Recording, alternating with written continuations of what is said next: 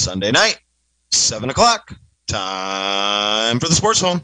Y'all ready for this?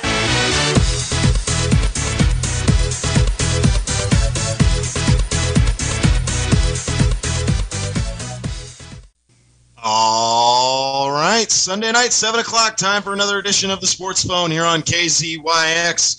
Jerry in Portland, Jim back in the studio. Jim, how's it going today? It's going good. We can't get any... No. Wake up. Wake up. Let's try that again. Jim, how's it going today? It's going great, but we can't get any rain here. It's been like eight weeks in the middle of the winter with no rain. It's dumping up here. It's been raining all weekend. All weekend up here in the Pacific Northwest. You know how we collect water off our roof? I mean, you grew up there. Maybe I could run a really long pipe from a really long underground tube all the way to our storage tank. I don't need it. I don't have wells. I don't have a storage system. I'll ship it down to you. I'll start collecting it. Let's move on. We got an interview today. We do. I guess the only thing I would say at this point before we dive right in, my season's done. I got through my first season as a basketball coach. I don't know how much we'll go into that if we want to at all later in the show, but I got through it successfully. There's a lot of coaches that are finished coaching this week. Yeah. Especially got through it. Especially ones that aren't in any playoffs anywhere. Oregon's done. Right. California's in the second week of playoffs. Oregon's in the first week of playoffs. Tell about the Sports Phone, then we're going to move on. Yeah, absolutely. So if this is your first time listening to the Sports Phone, very simply put, this is an open forum sports talk show. Jim and I have been athletes. We've been coaches. We've been fans. We just love sports, and we like to open up the phones and get on the radio here once a week to bring our love of sports to the listening audience here on KZYX. If it is sports related, we want to hear about it. It can be professional sports, high school sports, college sports, rec league sports, issues, controversies, topics, questions, trivia, whatever you want. As long as it is sports related, we want to hear about it. So we look forward to opening up the phone lines and getting a call or getting calls from you, the listeners, to drive the show as we get rolling here. But as Jim mentioned, we are going to start the show with a guest. We are in basketball season. We are in playoff season, and we've got, I think, one of the best, one of the bright spots consistently in the KZYX listening area that we're talking to today. So, Jim, why don't you go and introduce our guest and let's get rolling? Yeah, we've all lost to Cloverdale many a times in a lot of different eras of my... Not as much for me and you, though, because they're a bigger school than us. But a lot of other schools in the Mendocino County area have lost to Cloverdale quite a bit. Jared Greninger, and this is what jumped out at us today when we were reading about Jared and talking to him on the phone. This guy's busy in Cloverdale. He's the athletic director, the varsity boys basketball coach, and math teacher in Cloverdale High School. I played against him once when he was coach at Windsor. My team's played against him then. I've never played against him. Let's bring him up here. Jared, you there? Hey, guys. Thanks for having me on. Thank you. It's a busy time. Jared, why don't you explain where Cloverdale's at, and then let Jared comment from there. Yeah, for sure. So to kind of set the table for everybody, Cloverdale was the number one seed in Division V boys basketball this year. Made it to the semifinals, lost to the number 4 seed, Urban, 56-54. But that performance getting to the semifinals was good enough to get them into the NorCal regional tournament, where they are going to be the number 1 seed again. And they have a bye in the first round, and they are awaiting their first round opponent, which will be determined after Tuesday night. So Cloverdale's season moves forward. So, Coach, I guess to get started, 25-2, 13-1 in league, semifinal appearance in the NCS playoffs. At this point, kind of looking back on the season so far, I think it's always hard to find too much to be critical of when you're 25-2. But what stands out at this point in the season? How, if you had to kind of reflect on the year up to this point? Oh, yeah. I mean, obviously, the record speaks for itself. It's been an incredible season. We started the year with a 20-game winning streak. Which, oh, wow. Yeah, it's just an incredible amount of wins. That meant we won our first 3 preseason tournaments. which, you guys know as basketball coaches, if you can come away with your preseason winning a tournament, doing good in the other two, you're really happy moving into league. This team, I mean, like I said, super special. And our toughest tournament was there at the end of December, down at Head Royce, and we had quality wins over Head Royce in the semifinal. And what I like to say is that's the last time they're going to schedule us on their side of the bracket. And then Lick Wilmerding, another good city private school. We beat them in the final, and once we got through that, we were 10-0, and that's when you stop wondering so much, and you start to understand that you're part of something really special, especially heading into league. So. At that time, we really tried to recognize that and be happy with that, but we also knew we had a tough enough league schedule that we needed to move forward and keep doing good things. So I kind of was looking through your schedule, and some games you guys scored a ton of points, other games it was more of low-scoring affair. If someone has never seen Cloverdale basketball before, how would you summarize this year's team in terms of what they would be in for if they came and watched a game? We are a... fast, high-flying team. We like to get out and press early and often in the game. We are very big on our fast break. It's our number one scoring option. These guys are able to make full-court passes for layups that really leave you in amazement. And it's not something that happens every year. Their talent, like I said, not to only get out and run, but to make those passes and be consistent and have that awareness. It's a very exciting team to watch. You know, Jared, again, I've been around a long time watching Cloverdale play, and to me, there were eras at Cloverdale. You and I talked about this a little bit earlier in the week. There was the era of the Macmillans, the Macmillan father and the Macmillan son, the name Macmillan. Then there were the Birds.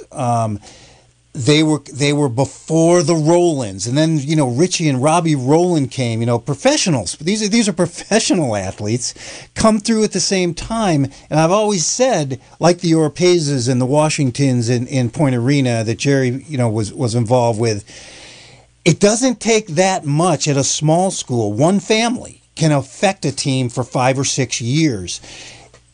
Is there a new name in Cloverdale? Is there a family that's dominating again? And what's it like coming after the Rollins and the Macmillans and the Birds? It must just, if you hear about these teams, right? And these families? Yeah, and like you say, Cloverdale's been fortunate where a couple of them have been at school at the same time, and they can really have, some special seasons. Competition breeds success. So despite being in a small town, these kids grow up playing against each other. I mean, Cloverdale is it's in between the Santa Rosa, Windsor area and Ukiah. You really got to have a reason to head down the highway. So kids are staying here. They're battling each other on the rec courts day in, day out, coming up through middle school and into high school. Like I said, despite it being a small town, you actually get some pretty exceptional talent. So these names are still thrown around in the sports world in Cloverdale? The Macmillans? Oh, yeah. They still come out to the games. Really? You hear about those families coming out, and it's a very tight-knit town. I mean, there's a player on my team that's related to the Birds. Wow. So we have that. We have coaches that are related to the Gastineaus, and there's not many degrees of separation between the greatness that was before and what's special happening now. Huh. So I guess on that note, I went back and I was looking a little bit, Jared, at kind of the history of this boys program, and the worst record I could find in the last 10 years was 15-12. So. It kind of brought up this question, and something Jim and I talk about all the time when he was coaching at Mendocino and I was helping him out, that when you're at a small public school, consistency is the biggest challenge because you just don't really know what hand you're going to get dealt year in and year out. I think you answered the question a little bit already when you were talking about like people just being out and playing so much, but how do you find consistency like that, to have winning record after winning record. And Cloverdale's obviously bigger than Mendo, but in the grand scheme of things, it's not a huge school. So where does that consistency come from, that you can have a program that's this good year in and year out? Well, I'm new to Cloverdale. I come from more of the Santa Rosa and Marin area, especially my previous coaching experience.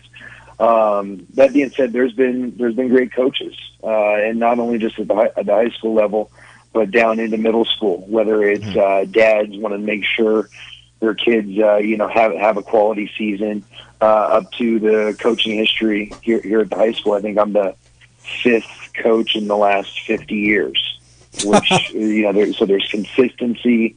There's pride taken in the coaching. And kind of like I said before, kids stick around. There's something about playing at Cloverdale. I got a couple players that have had family members play ahead of them, and it's fulfilling a legacy. It's seeing it as a young kid and wanting to be part of that and getting that opportunity. And besides that, they also step up and execute. A lot of good talent, but also a lot of just gamers. I mean, these kids can come out and play a basketball game. It's pretty special. One of the differences of Cloverdale is you seem to be competitive with these private schools, and it's an issue that I was fighting back with Tim Anderson 10 years ago. It still goes on. I mean, you look at your bracket now. I mean, Cloverdale happens to be the number one seed. You look through that bracket, the last 4 teams in the finals, in the semifinals, 3 out of 4 were private. And I think if you look back at the beginning, out of the 16, I think there was 13 that were private. And are you fine with it, or do you think the private schools, and to say the disadvantage you're at, you get the kids that are in the Cloverdale district? I always say a private school gets anybody in the United States that they want.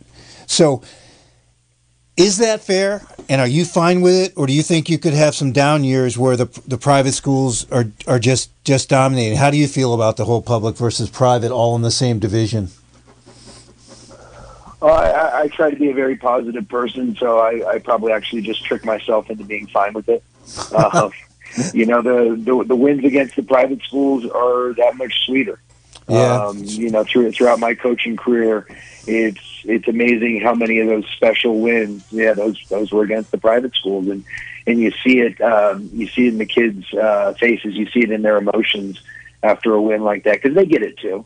Yeah, They're not blind to what's happening there. So it makes the win that much more sweet, and it's also not going to change. And they've made small changes, but I really try not to get too worked up about something that's not going to change. It's just part of what we deal with. That's a good point. The competitive balance moving around the divisions, I think, is we're starting to see the benefits of that. Where at first it was, is this going to work? We're starting to see some of those powerhouse cities, private schools. They're up several divisions and still doing well. So, good for them, but it's not as unbalanced as it used to be. Yeah, they did make some changes where if you dominated one division, just for a little background for people, the only thing that puts you into the division 1 through 6, in Northern California, NCS or CIF, California Interscholastic Federation, is the number of kids in your school. So the equity of 250 kids in a private school versus 250 kids in a public school isn't the same. And I am so happy we've got Jared and Cloverdale here to put some of those private schools in their place. Yeah. I've got a t-shirt. Sorry, go ahead. I've got a T-shirt, Jared. I think you've seen it. You probably have one. I listed on the back of a T-shirt once the big wins that our school had. And your best year at Mendo, when you beat a bunch of private schools, you literally made a shirt and had all of them on there. I know. I remember that. I know. Go ahead, Jared. We should move on pretty soon here. What else you got for Jared? Well, Jared, were you going to say one thing there before we jumped in? Did you have something you wanted to add? Oh yeah, no. I was just going to say I have an easy fix. It'll never happen, but I have an easy fix for the private versus public, and that's let us recruit too. The fact that we don't charge tuition, we'd blow those private schools out of the water. There you go. There's an option. I mean, it's as viable as I think anything else that's ever been presented. Jared, my last question, and then we'll wrap it up here. And we love asking people this question because I think Jim and I just like to find what answers become consistent and what ones aren't. So, favorite sports memory, and it's kind of I mentioned when I was prepping you for this question. This doesn't have to be as a coach. It could be as a player, a fan, a parent. It can be as from any perspective. Do you have something that really stands out as your first thought when we ask that question? Oh, yeah, that's a tough one.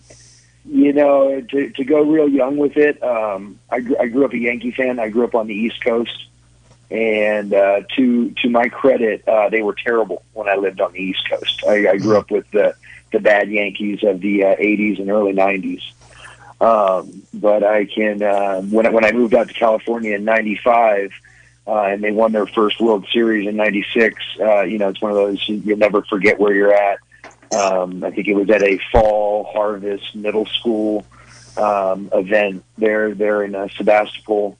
And the cool history teacher, sixth grade history teacher, had a TV in his room. So it was the last game of the World Series, and we're watching it. And all my buddies couldn't have cared less, and I just start screaming like a maniac. I'm like, what are you doing, dude? Like, no, you don't get it. This is big.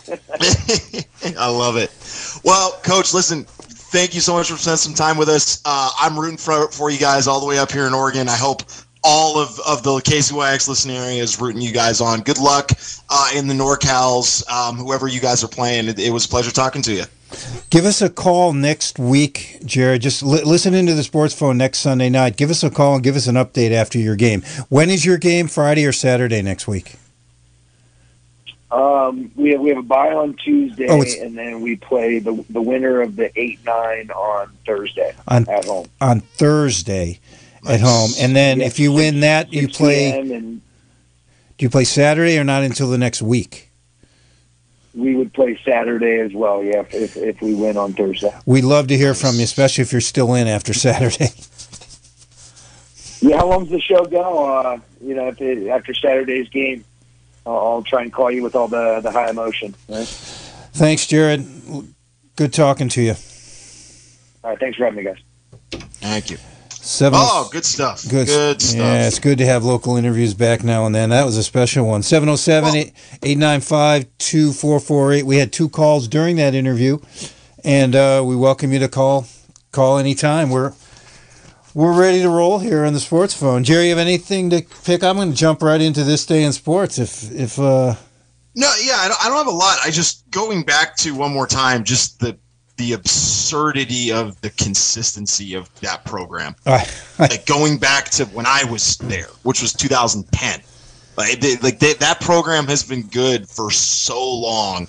And it's a credit to, as Jared said, the coaches, high school and below, the community for just getting behind that program. It's really impressive to see how, and in relative size, it's not a huge area, how good that program has been year in and year out. Not just boys basketball. Like there's other programs that have been amazing in Cloverdale. Girls volleyball is one. Mm-hmm. Volleyball, something about they won for 3 years without losing. I mean, there's some stats. There's some stats and some dedication in Cloverdale that we've been through before. That we had the girls volleyball coach on once, and her statistics and her success in a program was compared to none. Yeah. You can't compare it. So let's root. Let's all root for Cloverdale. I imagine they're going to play many public schools in the next 2 weeks if they keep winning. Yeah. But yeah, we're going to get the phone lines opened up, 707-895-2448. Give us a ring if you've got anything you want to talk about going on in the world of sports, 707-895-2448. Jim, go ahead. The floor is yours. Just some little tidbits until someone calls or you can interrupt, Jared. 227, February 27th, 1959, Bob Cousy where the Boston Celtics had 28 assists in a game. It said it was record-setting there. And do you know for a fact, Jared, that has that been beaten? I'm taking a look right now. Scott Skiles got 30 on December 30th, 1990. Okay. So anyway, that was a record then in 1959. And remember, that was pre-shot clock, so they weren't shooting as much. I think more of note in that is the 173 points that they scored without a shot clock. Now, forget the 28 assists. There's nobody scoring 173 points in basketball anymore, even though it's high scoring. February 27th, 1963, Mickey Mantle signed his big $100,000 contract. That's always fun to. I think we went into that a little bit last week. How that is just was like nothing. I think it's like 5 times the league minimum now. I think there's basketball players that make more than that per game nowadays. Yeah. In a little out of order, but February 27th, 1960. I didn't know about this. The USA beat Russia, USSR, for the Olympic gold. I thought the first time that ever happened was a Miracle on Ice in 1980, but apparently we beat Russia in hockey in 1960. I'm not sure where that tournament was, where that Olympic Games were. I saw the one in 1980 in Lake Placid, the famous Miracle on Ice game. But anyway, that's all I got. It wasn't a really big day. You got anything to add? It was in Squaw Valley.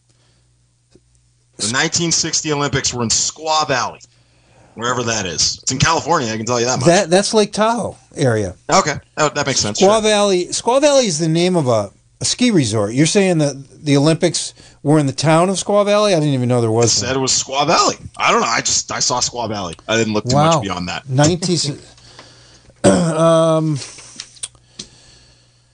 got to move on. There's no calls.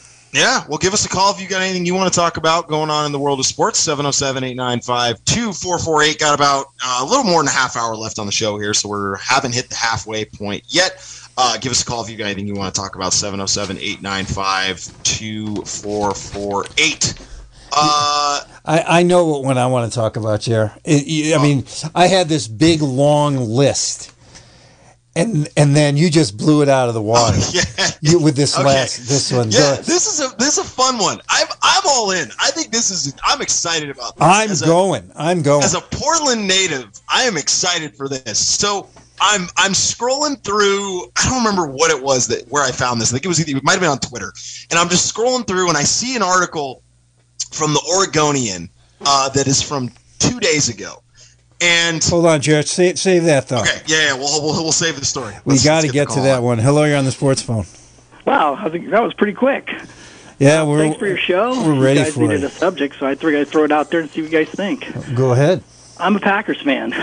Been a Packers fan all my life. Packers. Mm-hmm. And so I've watched what's been going on with Aaron Rodgers the last 3 years with his COVID thing.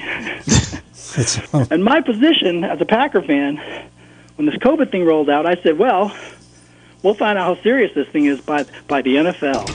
If they freeze the NFL, then this is a serious problem. But if they keep the NFL rolling, then it's just some kind of creepy, weird scam that I got to figure out. Anyway, can you guys roll about that? Talk about the significance of the NFL relative to this COVID thing? Appreciate it. Thanks. Yeah. Wow. We talked about this a while ago. I think that with the I'm trying to remember how I put this when we talked about this a long time ago, but basically, like, I look at it as when COVID took its dip, like when fall sports, I'm thinking about it from a local standpoint, like to the Oregon sports area, like fall sports kind of seemed to go very smoothly, more or less. There was little blips here or there, but I think by the time the NFL got halfway or 3/4 of the way through the season, and the variants spiked up, I didn't see a world where the NFL paused or stopped just because they were so far into the season. And just from a money standpoint, I just didn't see it happening just for purely financial reasons. It got a little weird with how many people were in COVID protocol. You had teams where entire first teams were either out because of COVID protocol stuff. But I wasn't surprised that they didn't stop the season. I thought that was pretty much what I expected. At the local level, I'm surprised that some sports continued. But once they got to that point in the NFL season, I wasn't surprised that they kept rolling. You're on the air with a sports phone. Could you have imagined if Aaron Rodgers had to sit out every fourth game because he was playing in a state that had a vaccine mandate? Hey, guys, how we doing tonight? Hey, Vince, doing well. Good, yeah. I kind of find that interesting that there wasn't anything said. I guess nobody on the Giants or the Bills or the Jets was unvaccinated because, you know, Kyrie Irving couldn't play in NBA games because of that. So I'm assuming those entire football teams were vaxxed, or you just never heard about a player having to sit. Are those football stadiums indoor arenas? Yeah, I was going to say, my guess is because it was outdoor. Okay, so that's what it is. And okay, so the NBA is doing it because that's only indoor mandate. Gotcha. Okay. Did either one of us answer that guy's question, Jerry? You, Vince? You heard it. What was his question really about?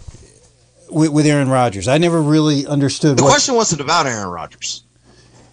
He just said he was a Packers fan. The question was about just the NFL's reaction to COVID. Okay. All right. All right. Well, great interview. I kind of think I might have lost my train of thought on my one subject, but I'm going to go ahead and throw this at you guys because this is a topic that we've slowly touched on, but I feel like it's gaining more traction. And as we head towards elections and such, it's going to become really big. And that's the transgender athlete. And the main reason this has popped up recently for me is I watch, we have cable TV here, so I watch a lot of my sports with commercial breaks. And there are now two commercials, Under Armour and Adidas, that are pushing the let us play, and it's about girls getting a chance to play and undersized boys getting to play. And it also mentions directly in the Adidas one, I believe, trans athletes let us play, which is, pushing back against, I think it's 16 states now, maybe, Jerry, correct me if I'm wrong, that have laws on, trans athletes playing. I was looking up, go ahead. South Dakota became the 10th state as of this month. Just 10. Okay. And let's clarify. There's only one issue that's really being discussed with trans youth, and that is people being born male, transitioning to female, and should they be able to play female sports? That's what these 10 states. In the Adidas commercial, it does say trans women. It specifically mentions that in the commercial.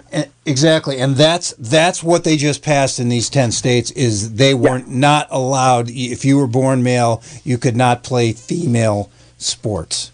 That's pretty clear. To be fair, here the phones are ringing like crazy. To be fair to all sides here, I read the quote by the governor of South Dakota. Her simple point was, my daughters should not have to play against people born male competing in female sports. That's the issue with those states. Yeah, and really quick, I'll send you guys. It looks as though the NCAA track and field has put in allowable testosterone levels, which I believe. And I'm sure Dr. Patty will chime in here at some point, but like a male's is like 17. There's like a way they describe it. And then it's like a woman's is 1.7. So they're going to go with 5, which is a higher level, obviously, still. So they're pushing more towards athletes, obviously, that are in the process of or have completed the transition from male to woman and not just like the identity. Let me take another call. Kennedy, so I'm going to leave it there, guys. Thanks. Call back, Vince. Hello, you're on the air. Sorry about the wait. Hi, this is Tim from Moscow, Idaho. Hi, Tim. And I wanted to circle back to high school basketball Because in a rural state like Idaho, and I'm presuming in rural parts of California, basketball really is the big sport. The schools are too small to have full-size football teams. They play eight-man football, and really the only sports that they play like everybody else, it's basketball, mm-hmm. and it's highly competitive. The towns they're usually about 1,000, and it's probably the most fun that you can have in Idaho is watching high school basketball. How many students in Moscow High School? Well, Moscow High School is a big school compared to everything else around here, so they're probably in the 4A division, which is about 640 to 1,279 students. Okay, got it. Mostly, I see 1A division, which is basically 100 to 159 high school students, 9 through 12. So that's what we mostly have in our part of Idaho, North Idaho. Anyway, I don't know if California is the same, but it's where the action is for high school sports in the winter, and pretty much all year long, the kids are out there starting in the elementary school, playing basketball on the playground, and then even in high school, right after lunch, the high school kids are in the gym working on their maneuvers, male and female. It's quite the deal. Anyway, yeah. I'll let you go on with whatever you're chatting about. Thanks. Awesome. Thanks, Tim. Yeah, to go off of that real quick, I don't know if it's just like by default if I would just say basketball. I think the better answer that I would give to Tim's comment is that in our area, the popular sports at the small school levels are the ones you don't need as many people for. So I think by default that kind of becomes basketball. But there are schools in this area, Mendo as one, that have very, very successful volleyball programs. I think the one outlier to that in the Mendocino County area is there are some small schools that have very successful soccer programs, not just Anderson Valley, but there's some other ones in the area, like your Calistogas and those types of schools that are very successful soccer programs. So I think that for the most part, I wouldn't necessarily say it's basketball. It's more just the sports that you need less people to field, with soccer being the exception to that. All right, Jared. I want to just totally change subject. This was on our radar. We talked about the South Dakota trans youth issue. I have to. And the reason is I listened to the people that have been the most against trans youth playing, specifically trans females that were born male, transitioning to female, and then playing in youth sports, high school specifically. I always wondered, well, what is going to determine if that person can play male or female?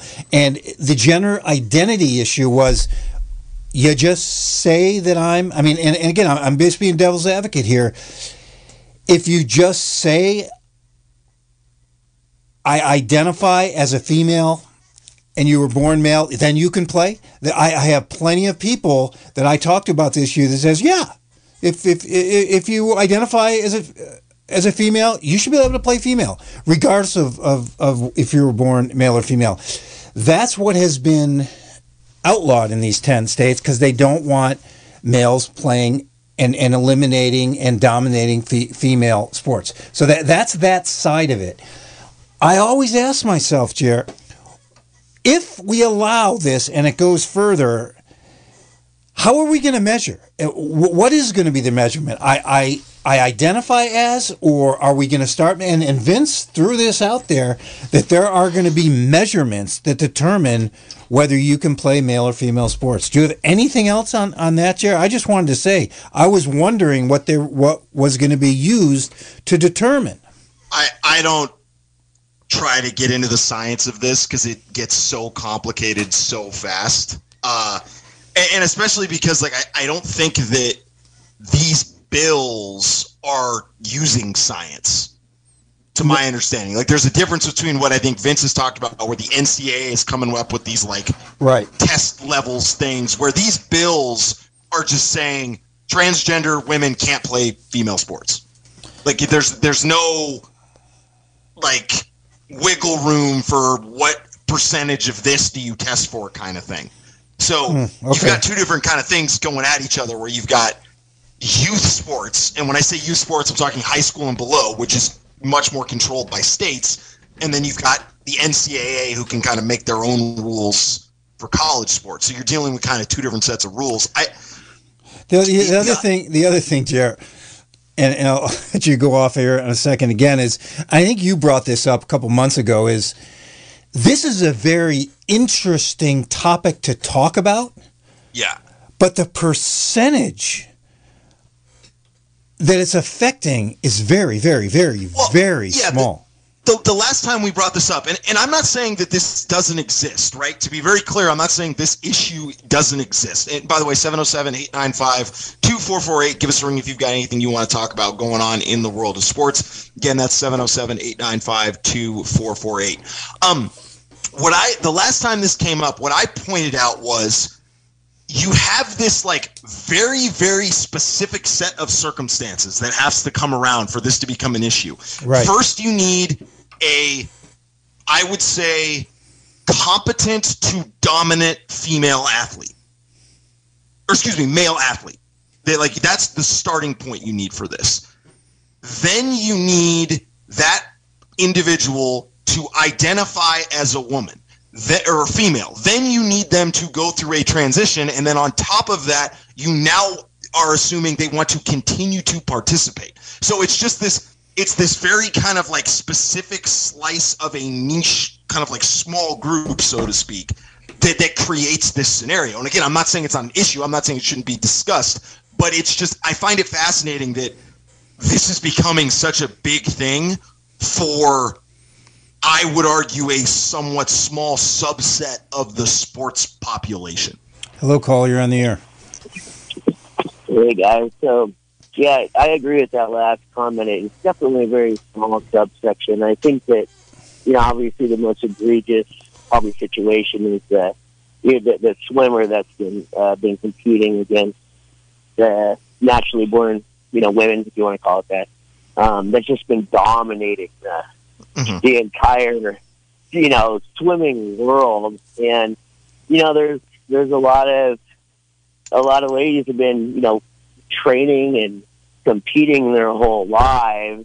And, you know, the concept of the NCAA is, you know, I feel personally it's misguided. I'm curious what other people think, but measuring current testosterone, if you have someone who in a strength or a size kind of sport that has, you know, been a male until they're 18, 19, 20 years old, and then, you know, switching kind of sexes or identities.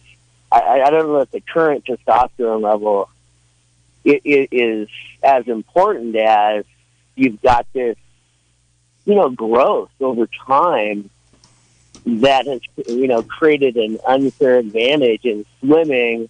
It's, you know, you look at that swimmer, you look at the height and the arm length and the arm strength. You know, I don't know that what's happening right now is as relevant as, you know, puberty and time and whatnot. From my view, it doesn't seem very fair. But I'm curious what you guys think about that part of the puzzle. Thanks. Well, I think that. Well, go ahead. Sorry. Yeah. Thank you for the call. I think what you just said, it is a really good example of how easy it is for supporters of this type of law to make their argument. And what I mean by that is, what caller, I believe what you were referring to is there's a college swimmer who's a trans woman named Leah Thomas, who has the fastest times in the nation in the 200 and 500-yard freestyle, and is qualified for the NCAA championships. And what I mean by easy is it makes the argument incredibly simple for people that want these kind of bills, where they can point to that and say, that's a that was someone that transitioned from male to female and is now the best swimmer in women's college swimming. This is why we can't allow this.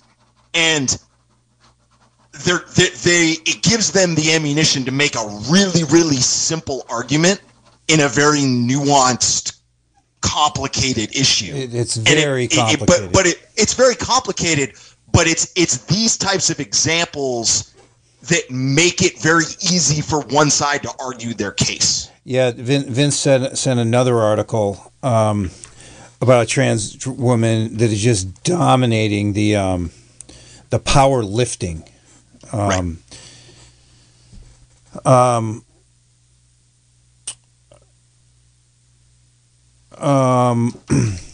I think if you look at, and again, I'm kind of going. Go ahead, Chair. I'm just going through kind of this article about the South Dakota thing, or South Dakota law, and the argument that kind of a lot of people, according to this article, are making against these bills is this: it's not as much about sports; it's about right to exist and right to access. And I think the problem with that is, like, they're not saying, oh, this person finished 12th, so it's totally fine. They're just saying they should be in the events, or that, like, and should be able to participate regardless of where they place. And it gets really complicated when you're trying to make a larger argument by singling out participation in sports, where it's just very simple for the people that are in favor of these laws to just say, hey, this person's dominating weightlifting, that's why we have to do this. This person's dominating swimming, that's why we have to do this. So it's just it's really easy for one side of this to make their case. And I don't think it's as easy for the other side. It's because they have to thread a much more nuanced needle than the other side. One of our regular texts said very clearly, thought that I just said that if you were born female, you should be allowed to play women's sports. I didn't say that. I haven't quite come to grips with this yet, but this clarity here, how can you identify as a male, be allowed to play in female sports? I believe you are born male, chromosomally born male, that you have to play in your biological field. That is what that is the basis. That's what states are doing in youth sports. Exactly. Yeah, and then exactly. The NCAA is going a little bit different route with it. At least it appears they're going with their measurement. Thanks for that text to clear it up. I hope I didn't. Jared, let's now that we're talking about females. We have about 15 minutes left on the show. 707-895-2448. 707-895-2448. This is a perfect time to talk about your new, or let's try again with the Oregon story. Try again with this Oregon story? Yeah, I love it. I love this story. Yeah. I'm going to try to let you get this story in before I take another call. Go. Yeah, for sure. Well, if anyone's got anything they want to talk about, anything we have talked about, or something brand new they want to bring up, 707-895-2448. Okay, so I'm scrolling through Twitter, and I find this story from the Oregonian. There's a new sports bar opening up in Northeast Portland in the start of April. I'm all in. I love sports bars. The name of this place is the Sports Bra, B-R-A. You said B-A-R, sports bar? Bra, B-R-A. The name of the place is going to be the Sports Bra. And they are deeming it the only women's sports bar in the world. Now, what that means is what I was curious. Like, okay, so what are we calling a women's sports bar? And the person that's opening it is basically made this kind of argument, is that 40% of athletes are women, but 96% of athletes on TV are men. This bar is only going to show women's sports on TV. They've already struck a deal with ESPN for a bunch of on-demand content in case there's no live sports.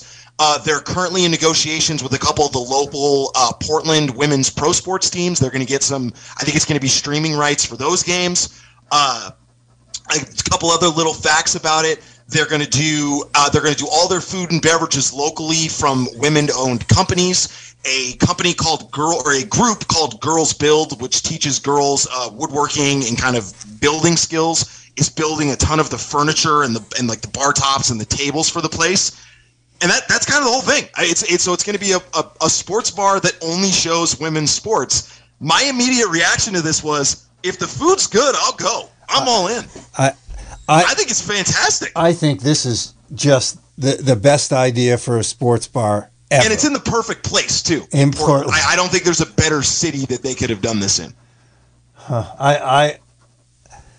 I want to see the popularity. I'd like you to follow up on this. When are they opening? April. I'm in. I'm going. Day one. I'm there. Well, and I think, like, to kind of go into that a little bit more, Jim, about why I think it's such a good spot, like, women's sports in Portland has a really good footprint. Like the Portland Thorns are, which is the soccer team up here, is just as popular as the Portland Timbers, the men's soccer team. Like they sell out their games and they have a really, really good presence. So it's just a really good spot for it. The person that's founding it played basketball, has been in the restaurant industry. I'm all in. Like I said, If the food's good and they make a good drink or I can get a cider on tap, I don't care what's on TV. You have an address? I think we should promo this place right now. You have an address for it? I'd have to find it. You said Northeast Portland? I don't have it. I just know it's going to be Northeast Portland, yeah.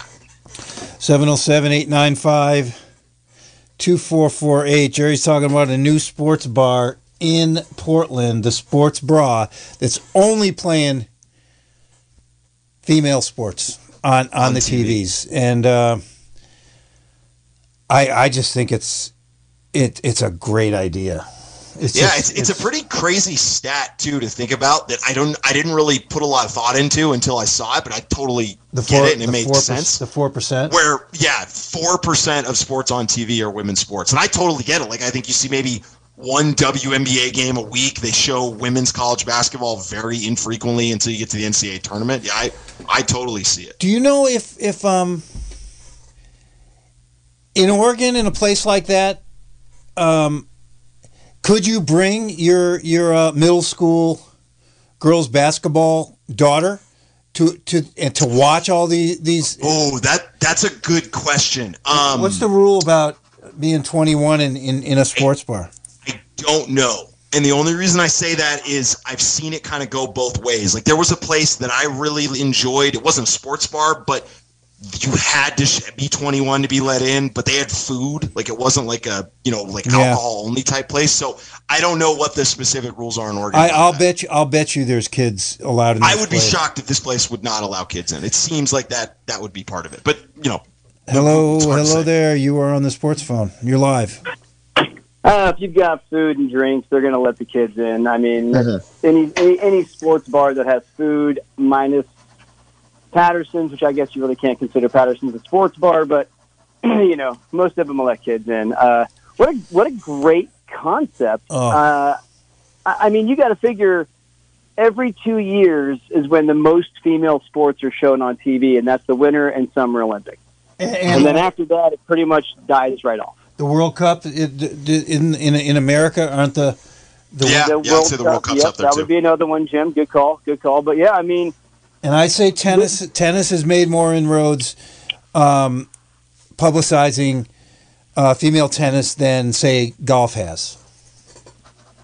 Definitely, yeah. Female golf is not promoted anywhere near. I mean, female tennis at times I would say could be more popular than men's tennis, depending on who's dominant. It's funny. It's funny. I'm easily say that I like watching men's basketball more than women's basketball, but I like watching women's tennis more than men's tennis. I will agree with that. Yeah. Yep. The one, Vince, I think you'll get a kick out of this. The one that I'm excited about for the sports bar is not to walk in and watch like a WNBA game or women's college basketball game. I want to go in and watch the deep cuts. I don't want to watch the stuff that like I could turn on my TV at home. I want to watch another one. I was just scrolling through the article. They just one of the deals they're cutting with are the Oregon Ravens, who are part of the Women's Football Association. Ah. So I want to go in there and watch some women's football or some deep cut thing. Like, I want to watch something that I didn't even know existed. I want to watch. I love it way more. That I've said this from the beginning. I like high level women's softball way more than men's. Oh yeah, men's softball. I'm in. I want to go there when the NCAA or the professional women's softball is on the television. I'd go for that. This is great. We're this definitely has a niche. This has there are actually. We've just said it. All of us enjoy watching some form of female sports, better than men's or equally. This place has something that I think could actually grab on. Yeah. As long as I can get a good plate of nachos. Hey, he's throwing the dice there. He's rolling the dice on something. Or is it male owned or female owned, Jerry? Do you know? Female owned. So it's female owned, and they're trying to source all of their food and beverages from female owned companies. Wow. It's going to have great food. There's no way they do anything wrong here. This place will have good food. I guarantee it. Oh, what an amazing. I want to get. How about we get this owner on the sports phone next week? I was going to text you guys. That would be a great interview. Oh, goodness. I agree. This has been the best idea in sports in a long time. I love it. Well, I love it. So. Going from a positive sports thing, I got my first topic back in my head. You mentioned earlier, Jim, the Americans beating the Russians in hockey. In 1960, look at what's about to happen. I mean, the Russians were just not allowed to compete under their flag in the Olympics due to doping. Mm-hmm. Now they haven't been totally kicked out of. I mean, a lot of soccer teams have basically skipped playing their game with them because of this Ukraine thing. Yeah. They're basically being told they're not getting kicked out of any soccer federations. They just can't use their flag. They're most likely going to be booted out of the next Olympics. That cuts out a lot of athletes in the world picture due to some, political thing we don't want to get into on this show, but how that is just some crazy international stuff that's getting ready to happen. And you look at those hockey players that are Russian. There's, I guess there was a couple basketball players that are actually Ukrainian. They had the moment of silence in the Nuggets game the other day. Yep. Just the world of sports took a little shakeup this week with that, I think. And I didn't know if you guys had looked into that at all or read anything about that or had any thoughts on that. Well, I didn't know about that one, Vince. But I had seen some of the other ones, and this is the kind of thing where obviously I don't want to get into the Russia-Ukraine political situation, but as you said, you see the ripple effect of those things into sports, because the two ones that stood out for me that I heard about was UEFA pulled the Champions League final out of Russia. The Champions League final was supposed to be in St. Petersburg, and for context for listeners, the Champions League in Europe is all of the best clubs in Europe, regardless of what country you're from. You didn't say what sport, Jer. Soccer we're talking about, right? Soccer, yeah. Sorry, yeah, soccer.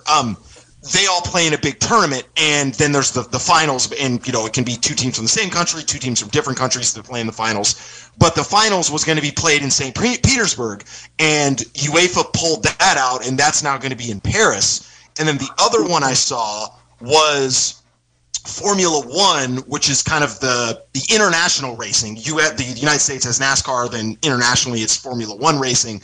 They canceled the Russian Grand Prix, which is apparently a pretty big deal for European Formula One racing. So I didn't know about the ones you talked about, Vince, but in general, these are the ripple effects that sports sees from these types of political situations.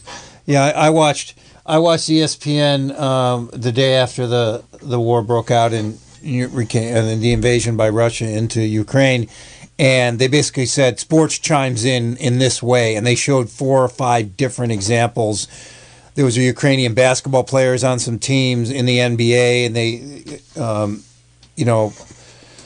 all supported this big 7-foot Ukrainian that I don't think starts on the team, but he's definitely a player in the NBA. There was a whole soccer team. Anyway, the NBA definitely chimed in, and yeah. ESPN chimed in with all their examples, and I'm sure there's a lot more now. Yeah, that was a good piece. I saw that same piece. That was well done. It's just interesting stuff. That's where I was going to go with initially with the show, and then I lost my train of thought, but great show as always. I'll let you guys. I think you're about to wrap up here in a little bit. So thanks. Yeah, good stuff, guys. I appreciate it. Thanks for hanging with us, Vince. That's it for Vince for tonight, Jer. He's a sports phone regular. Yeah, absolutely. Yeah, but it's I mean, this isn't the last we'll hear of this story, the Russia story from the sports world. I think the longer it goes, the more impact it will have, like translating over into sports. The longer as this situation plays out, it's only going to get worse too. Like in terms of like the impact it's going to have in the sports world, you know, especially internationally. In my life, Jared, you broke the story of the sports bra. You broke it. You broke the story. I broke it to this listening base. I think the Oregonian broke the story. Right, but I have not heard about this. I haven't heard about it on ESPN. I haven't heard about it on any other news sources that pop up on my phone. I haven't heard about it anywhere until you told me about it. I got a feeling in the next 4 weeks, without even trying to, it's not going to take much PR for the owner of this place to get an incredible amount of free advertising. Mm-hmm. Oh, especially, like I said, there couldn't be a better state and city for this restaurant to be opening up in. I think it's going to be world-renowned in a very short period of time. I'm just going to go with a prediction there. Yeah, it's absolutely possible. How about we got no calls? What about an update on the baseball lockout? You want to throw that out there? Jim, it's funny. You asked me for an update on the baseball lockout before the show. Yeah. And the update is still there's no update. Like the update is still they haven't come into an agreement. Now the problem with that is that they're up against the wall here where the latest day a deal can be reached without delaying opening day, which is March 31st, is tomorrow. So, like, the update is there's no update, but the update to that is if they don't come up with something by tomorrow, you're going to see a situation where opening day might not happen as scheduled. So you're saying that if they don't come with a deal by tomorrow, and all indications are they're not close from everything I read, then they will start 30 days from then, they'll have to start. I guess that's reasonable. I mean, it's a big deal to play home. I mean, there's people that work at these stadiums. And so that's basically it. In 30 days from tomorrow, if they can't come up with an agreement tomorrow, there's going to be no baseball on opening day. That's for weeks on end, probably. Yeah, looking at kind of some reports from some insiders, they are still far apart on several significant issues on that neither side felt, quote, significant momentum or there was a breakthrough. So everyone wants more money.